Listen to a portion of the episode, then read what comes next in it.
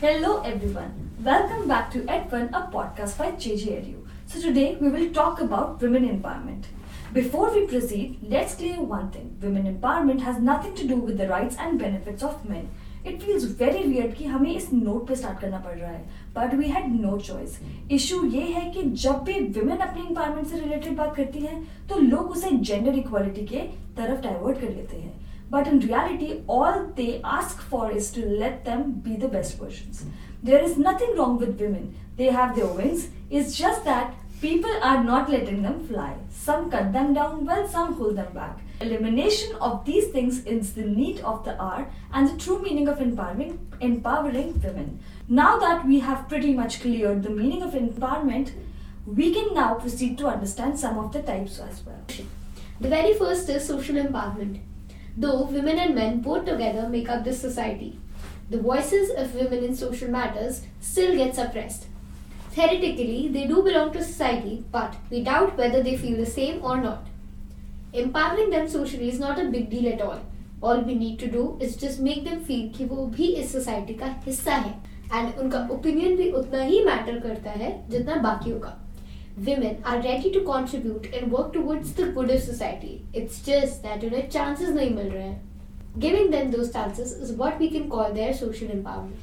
The next comes is educational empowerment. वैसे तो here we are supposed to ask you guys to, to educate girls and promote the same, but इस बार हमारा सवाल थोड़ा अलग है. Our concern is not about the promotion of girls' education, instead, it's about the need to do so. Isn't it education a basic right for everyone? then why are girls denied that? Why do they have to constantly ask for it?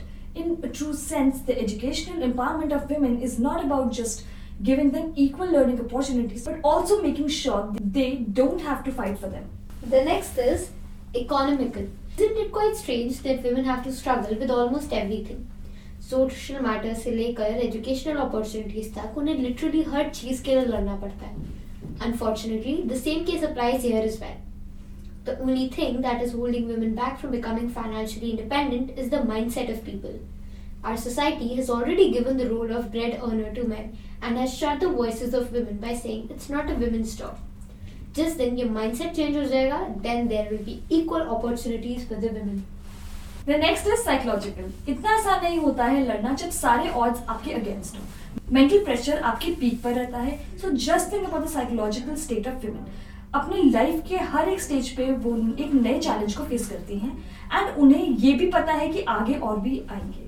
Despite knowing this they try to keep going on and on In this journey, some will rise and some will eventually fall. Psychological empowerment is all about making sure that the ones who fall stand up once again, making women believe that nothing can stop them and they are not less than other in what we can call their psychological empowerment.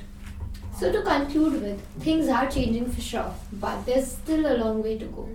Cherishing the improvement and working more for the betterment is all that we ask for. Hoping all the facts are clear regarding women's empowerment and you have understood what exactly it is. With this, we bid goodbye to you guys. See you next time.